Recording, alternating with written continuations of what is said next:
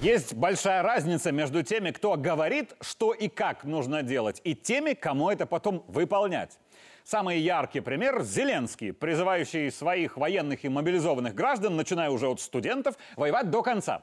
Сказать-то, сидя в безопасном бункере с миллиардами на счетах, дело-то не хитрое, даже если речь пламенная и эмоциональная. А вот у военных, чьи товарищи гибнут сотнями тысяч, кто вживую видит на поле боя оторванные головы и обугленные тела, мнение, мягко говоря, иное. И по этой причине конфликт между военными Украины и их политиками назревает все сильнее. Что-то похожее происходит сейчас и вокруг тех белорусов, кто тоже на войне на Украине. Гибнут они и погибнут все рано или поздно. Смерти видят они, но за них активно грызутся беглые политики старой и новой формации, потому что вокруг этих смертей можно делать громкие заявления, за которые Запад платит. Меня зовут Игорь Тур, и я дополню тему. Начнем, как в пьесе, с главных действующих лиц. Светлана Тихановская. Снова о ней, хотя я лично давно бы уже от нее отстал, потому что по ощущениям и по публичной мимике Светланы Георгиевны, ей самой это все уже давно надоело. Она хотела бы закончить эту роль, остаться просто жить в свое удовольствие, но просто ее уже не отпустят. Так что можно запускать хэштег #SvetLivesMatter, потому что какая-никакая жизнь Тихановской тоже имеет значение. Отпустите вы уже женщину, ну правда.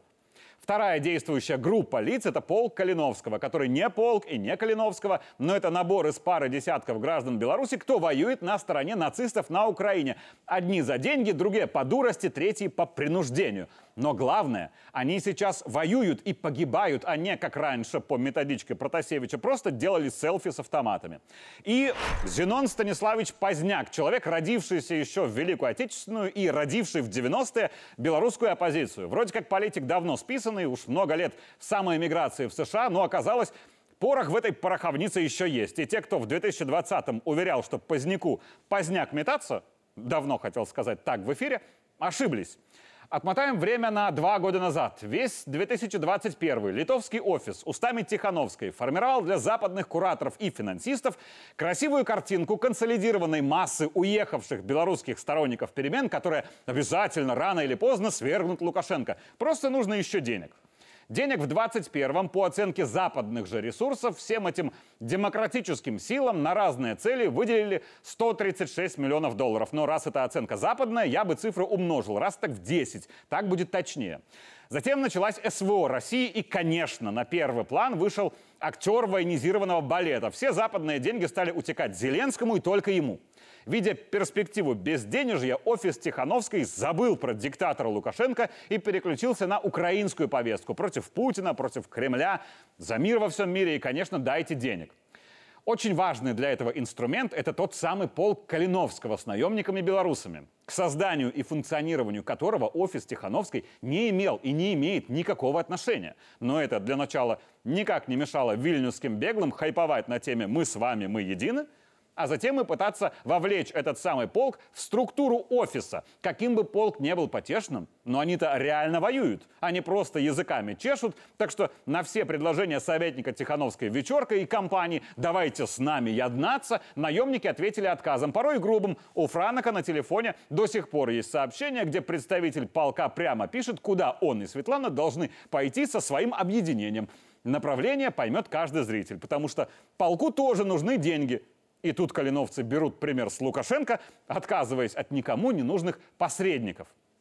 И вот внезапно, как черт из табакерки, в своем пальто из 90-х, в комично надетом поверх пальто бронежилетом, как у Зеленского, и с 2 малоизвестными для нормальных людей гражданами, выскакивает Позняк. И выскакивает прямо в зоне боевых действий на Украине. Позняк и раньше не питал любви ни к Тихановской, ни к ее мужу, ни к остальной генерации жаждущих власти и денег бизнесменов из 2020-го. Но тут Зинон Станиславович перешел от слов к делу и зашел на ту поляну, на которую никак не могли отвести Тихановскую. Вот, мол, наемники из Калиновского. Я здесь, на Украине. Я вас поддерживаю. Мы едины с вами.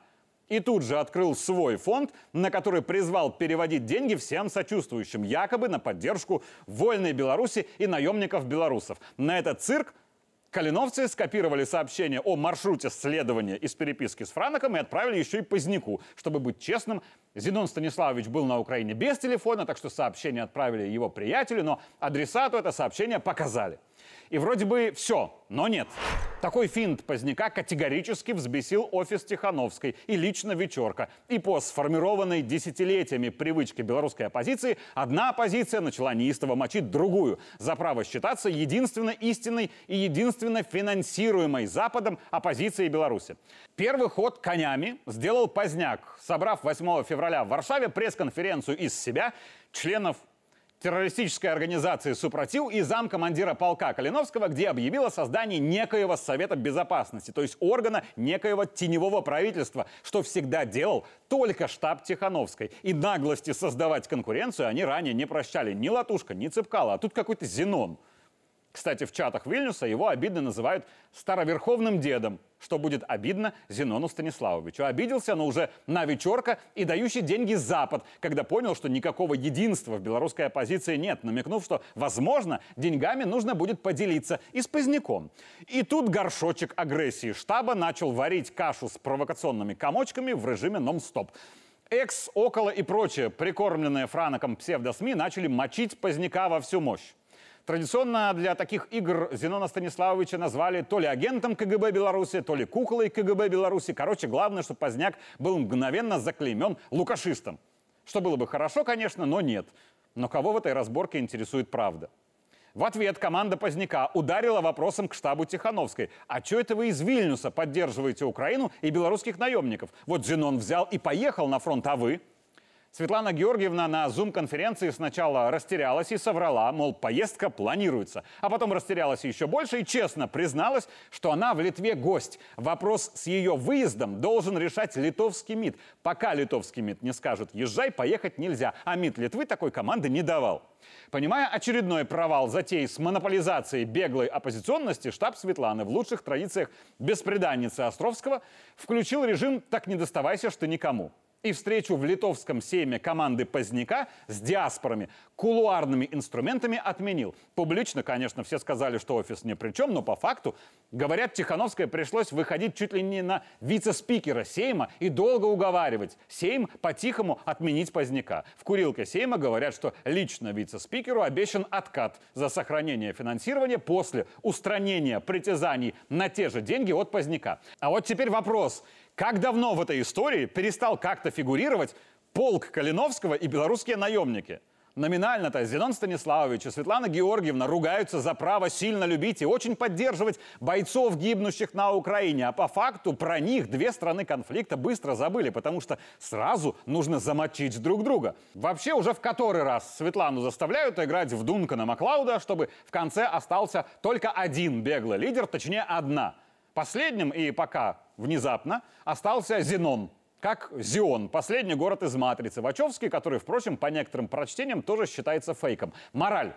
Один фейковый лидер борется с другим фейковым лидером. Третьи, фейковые воины, продолжают очень правдиво умирать на поле боя. И самое интересное в том, что никто из них не агент Лукашенко и КГБ Беларуси. Ничего Минску не нужно делать, чтобы победить такую оппозицию. Нужно лишь не мешать им грызться за деньги. Меня зовут Игорь Тур, и я дополнил тему.